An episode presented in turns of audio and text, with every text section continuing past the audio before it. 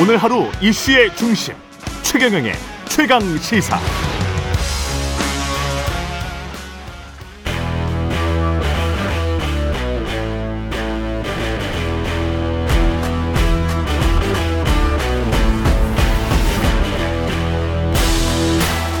네, 한 주의 시작 여의도 정치를 깊이 있고 날카롭게 들여다보는 시간 정치 먼데이. 오늘은 최재성 전 청와대 정무수석과 함께하겠습니다. 안녕하세요. 안녕하세요.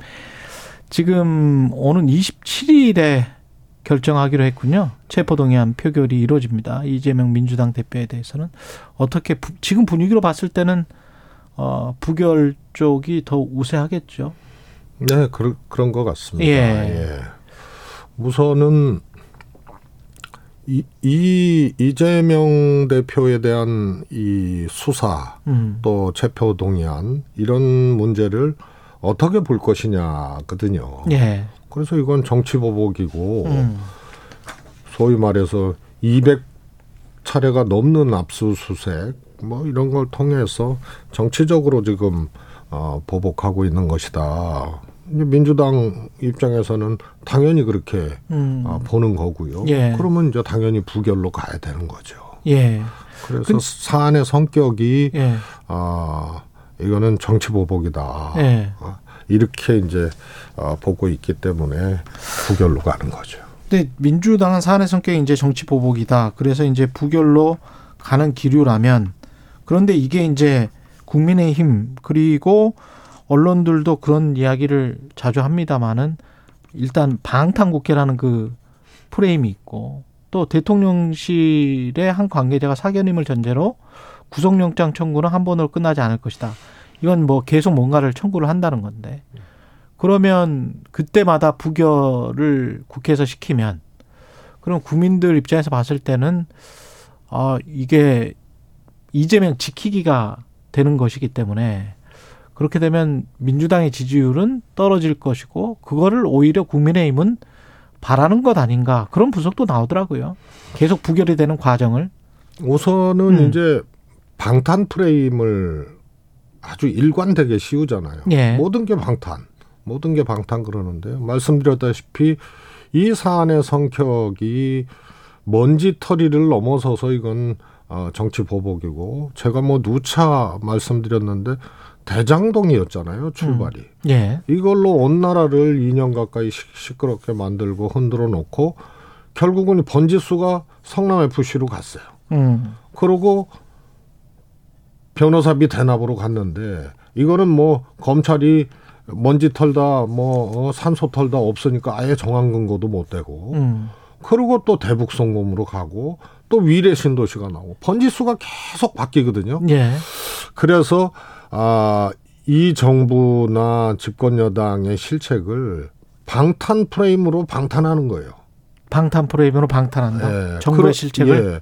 그 다음에 구속영장 선고 청구를 소위 이제 살라미식으로 청, 청구할 음. 거다. 예. 이거는 꽤 나왔던 돌았던 얘기거든요. 예. 그리고 대통령실 관계자 얘기로 그것이 보도가 됐단 말이에요. 그랬죠. 그럼 두 가지 문제가 있는 거죠. 하나는 대통령실에서 이거 관여하고 있는 거 아니냐. 음. 이런 어 문제 제기를 할 수가 있고요. 또 하나는 제1야당 대표라서가 아니고 예. 한 사람을 저렇게 털고 한 사람을 수사하고 한 사람을 어 이 기소하려고 하는데 음. 그러면은 이, 이 일반인도 이렇게 구속영장을 여러 차례로 나눠서 음. 청구를 하는 것이 맞나 싶어요. 그거 아니잖아요. 음. 그래서 정치적으로 구속영장도 다루고 있는 거다. 음. 그러면은 이게 어 민주당 내부에서 이견이 나오거나 음. 계속 구속영장을 잘게 잘라서 여러 차례 어이 제기를 하면 그때마다 뉴스가 되고 그때마다 체포 동향 또 어, 여부를 둘러싸고 또 민주당이 음. 아, 또 몰리게 되고 이게 정치적이라는 거죠. 근데 이제 정치적이라고 계속 말씀을 하시지만 의도를 했건 의도를 하지 않았건 그게 검찰이건 여권이건 또는 대통령실의 의도건 또는 무 의도를 안지- 하지 않은 상황에서 이렇게 된 것이건 간에 지금 민주당은 그것과 관련해서 좀 다른 목소리들이 나오고 점차 분열되는 것 같은 그런 느낌이 드는 게 또 사실이잖아요. 김행영 전 의원도 뭐 방탄의 전 당 정체가 끌려가서는 안 된다. 이재명 대표 없이도 민주당 말살되지 않는다. 이거 이런 이제 굉장히 센 발언들이 나오고 있거든요. 우선 검찰의 힘이죠. 검찰의 힘이다. 예, 검찰이 예, 강력한 수사권을 가지고 음. 또 이, 이걸 갖고 사회를 움직이고 세상을 움직이고 심지어는 대통령이 인사도 움직일 수 있다는 이런 어 착각을 하고 또 그게 현실화 됐거든요. 음. 조국 장관도 조국 장관 문제에 대한 시비를 떠나서 예. 처음에 시작을 윤석열 당시 총장이 조국 장관 안대로 시작한 거 아니에요? 그러니까 이것이 장관 대고 수사해도 되는 거거든요. 음. 검찰이 강력한 독점적 권한을 가지고 대통령의 인사에 개입한 사례예요. 음. 그 다음에 검찰이 이런 식으로 살라미식으로 구속영장을 나눠서 청구를 하고 반복적으로 청구를 하고 이렇게 되면 야당이 흔들릴 수 있다. 또 야당이 거기에 말려 들어갈 수 있다. 이런 것들이 다 검찰이 강력한 검찰권을 가지고 인사를 할 수 있고 세상을 움직일 수 있고 정치도 움직일 수 있다는 이런 뭐 반증이에요. 음. 그거에 민주당이 말려 들어가면 안 되는 거고요. 그럼 안만 안, 안 말려 들어가려면 민주당은 어떻게 대응을 해야 됩니까? 아니 두 번째로 예. 이제 김혜영 의원 같은 음, 경우에는 우선 이재명 대표 없이도 민주당 망가지지 않는다라고 얘기를 했잖아요. 예. 그거는 별개의 문제예요. 음. 이 사안에 대해서 김혜영 문제는 그러면 어떻게 보고 있는지 검찰의 수사가 맞고 정치 보복이 아니라고 보고 그 다음에 국민의힘 주장처럼 범죄인 어? 이재명으로 보는지 음. 요 요게 요게 김혜영 의원의 주장의 본질이 돼야 되는 거예요. 음. 근데 이 문제에 대해서 언급 없이 음.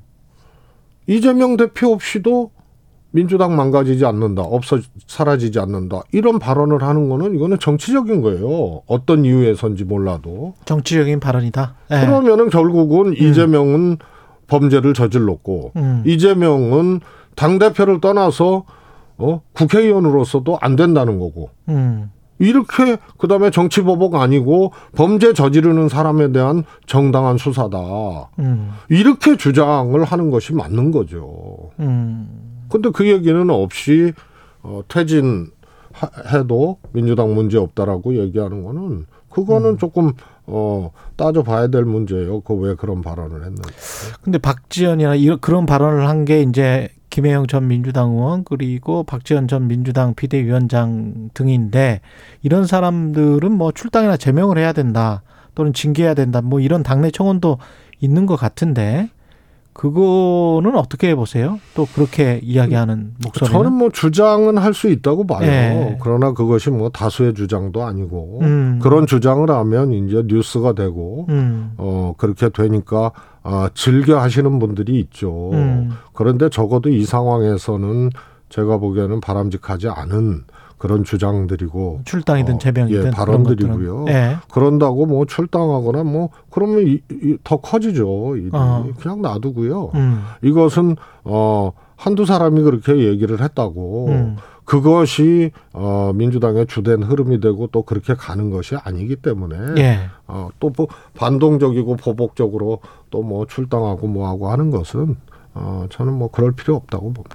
그럼 지금 상황이 총선 때까지 갈 수 있습니까? 아니면은 일부에서는 뭐 기소되는 시점에 당헌 80조를 적용해서 또는 어 스스로 대표직을 내려놓는 그런 어떤 정치적인 분기점을 어, 어, 어느 순간에는 만들어야 되는 것 아닌가 그런 목소리는 안 나옵니까? 저는요. 예. 어, 민주당의 그 80조 문제도 예. 민주당 내에서 어 과잉 해석하고 음. 어 문제 제기를 한 사람들이 문제를 만든 거예요. 음. 사법 리스크라는 단어도 민주당 내에서 나온 얘기예요. 그 외부에서 나온 얘기가 아닙니다. 예. 그래서 당원 80조도 애당초 그것을 만들 때, 음. 그 명료하게 돼 있어요. 음. 소위 말해서 뇌물이라든가, 정치자금 수수라든가, 예. 하고 등자 하나 붙인 거거든요. 음. 그래서 뭐 딱 부러지게 그것을 요거 요것만 어 한다라는 것과 다름없는 조항인데 음. 등자 하나를 가지고 과잉 해석하고 당시에 소위 말해서 친명이라고 하는 어 이, 이런 이제 정치인들이 이거 개정해야 된다라고 얘기를 하고 음. 개정 안 해도 애당초 그 당원을 만든 취지가 음. 요런 이제 뇌물죄라든가 이런 이제 금도를 넘어서는 이 이런 것에 대해서 기사와 동시에 처벌한다는 그런 조항이거든요. 예. 그래서 이거는 그걸 만졌기 때문에 음. 그래서 정치 보복이나 뭐 이런 경우에는 달리 판단할 수 있게 했기 때문에 오히려 더 문제가 된 거예요. 음. 법도 입법 취지가 있는 거 아닙니까? 예. 이것도 모든 사안에 대해서 그렇게 처리한다가 아니고 예.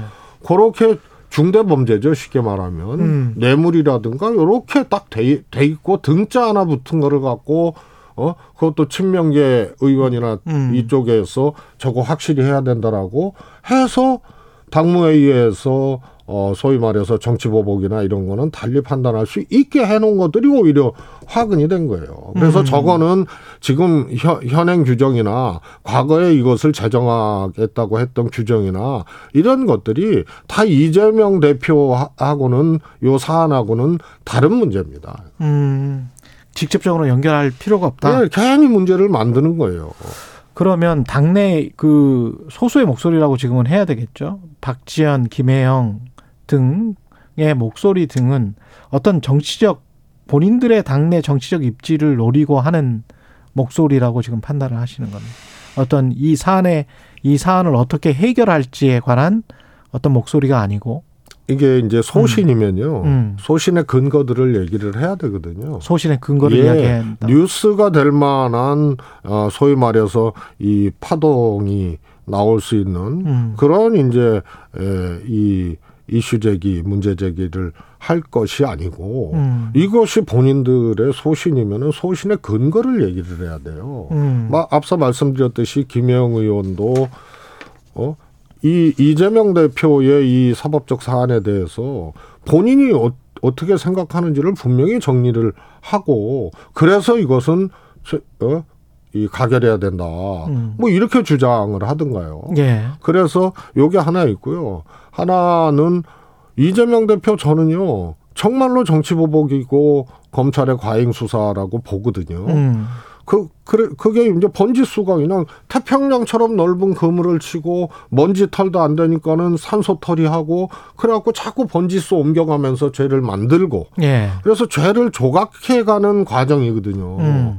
그래서 저는 이거는 정치적 사안이기 때문에 음. 정치적으로 분명히 이거는 어, 이 반대를 하고 음. 그렇게 넘어가야 된다고 생각하는 거예요. 그거 그것에 반대되는 논리를 하, 하려면 그 논리들을 어, 소신이라는 주 장을 제기를 해야 되는데 그렇지 못하고 뉴스가 될 만한 것만 아. 하니까 좀 바람직하지 않은 것 같고요. 근데 이제 대응을 어떻게 해야 될지 그러면 어 이런 식으로 가면 민주당의 지지율이 계속 빠지는 것 아닌지 그런 이제 우려가 나올 수밖에 없는 게 최근에 한국갤럽 여론조사에서도 오차범위 밖으로 벌어졌습니다. 14일부터 16일까지 조사한 건데요. 국민의힘 37, 민주당 30이 나왔어요. 그래 플러스 마이너스 3.1% 포인트이기 때문에 오차범위 밖으로 벌어진 것 자세한 내용은 뭐 중앙선거 여론조사 심의 홈페이지를 참조하시면 되는데 이, 이 굉장히 경제가 어려운 상황에서 그리고 대통령에 관한 부정적인 평가가 높은 상황에서도 국민 민주당은 떨어지고 있고 국민의힘은 뭐 최소한 자리는 지키고 있거나 또는 오히려 국민의힘이 반사 이익을 얻는다는 거는 민주당 입장에서는 상당히 위기 아닙니까? 음, 저는요, 이 정도의 전대미문의, 에, 이 검찰의 공격, 정치 보복들이 이루어지면, 그것도 예. 소재도 사실 뭐 대장동의 경우에는 뭐 근거도 별로 없지만은 뭐 뇌물, 뭐 천문학적인 액수의 배임, 뭐 이런 식으로 갖다가 몰아붙이고 이것이 어, 그야말로 눈 뜨고 일어나면 이재명 음. 어, 사안 아니에요. 이 정도면은 아마 김대중 노무현 대통령도 어, 배견하기 힘들었을 거예요. 음.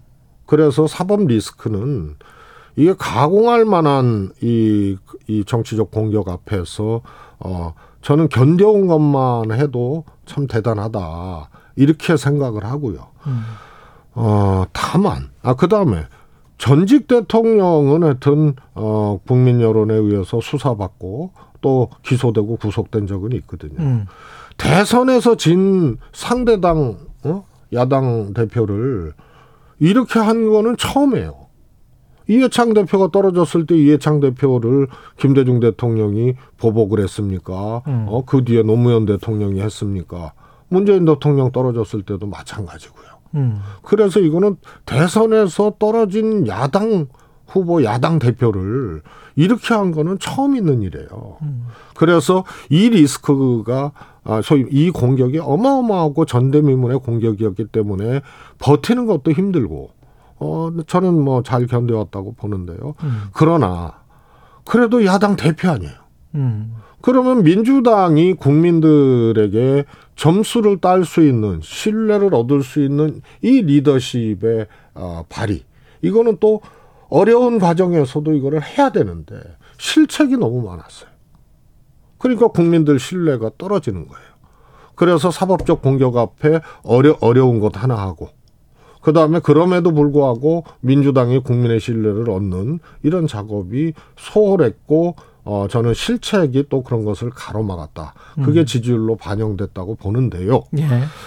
이두 가지가 같이 갈 겁니다. 음. 정당 지지율 지금 아주 어려운 민주당에 대해서 당장 점수 주기는 어려운 음. 이런 상황이 상 가고 그렇다고 국민의힘 지지율이 뭐 급등하거나 올라가거나 이건 아니고 음. 민주당이 이제 아, 지지율을 끌어올리지 못하고 어, 점수를 얻지 못하고 가는 것 하나 하고 음. 그 다음에 하나는 총선에서 그러면 어떻게 해야 될 것이냐 하면은 국민들은 현 정권에 대해서 견제해야 된다. 음. 그래서 어 미- 야당이 어 선전하고 승리해야 된다. 이 의견이 또 많을 겁니다.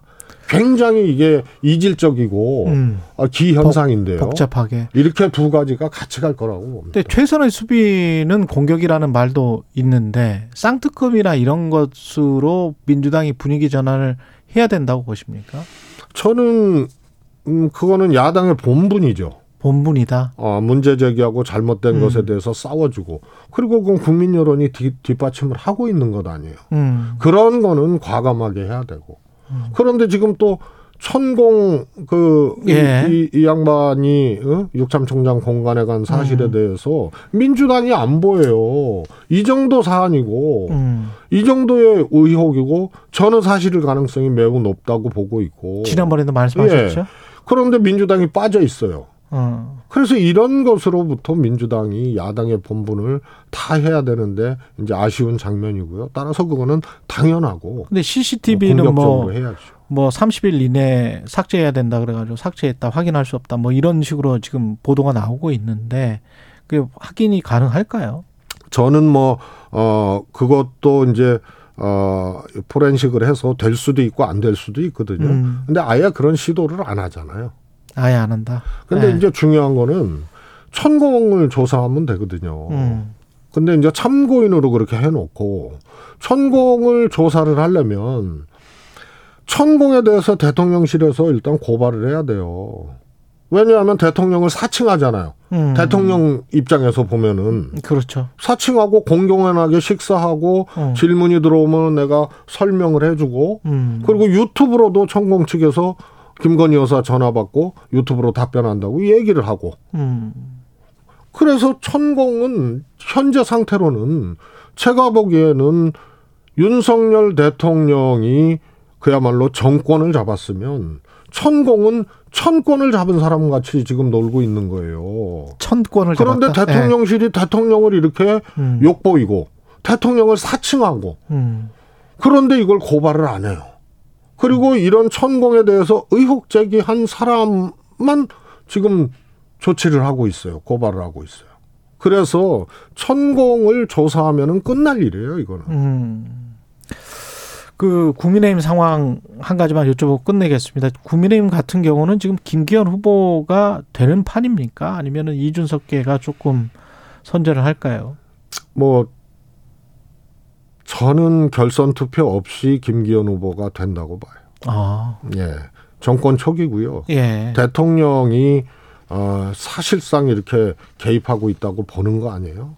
그럼 그게 국민의힘에 좋습니까? 김기현 후보가 되는 게? 그거는 두 번째 문제고요. 예. 정권 초기에 음. 대통령을 이 부정하거나 음. 대통령을 없애는 결과가 정치적으로 나오기는 어렵잖아요. 아. 그리고 이게 당원 그렇겠네요. 대상 투표잖아요. 예. 그래서 지금 나온 여론조사 아, 상황하고 실제 여론조사는 하여튼 국민 여론조사 아니에요. 실제 당원 투표 결과는 놀라울 정도로 어 조금 어 다를 것이다. 거다. 그래서 결선 투표 없다. 김기현 후보도 그 비슷한 이야기를 했는데 예 알겠습니다. 여기까지 말씀 듣겠습니다. 정치몬데이 최재성 전 청와대 정무수석이었습니다. 고맙습니다.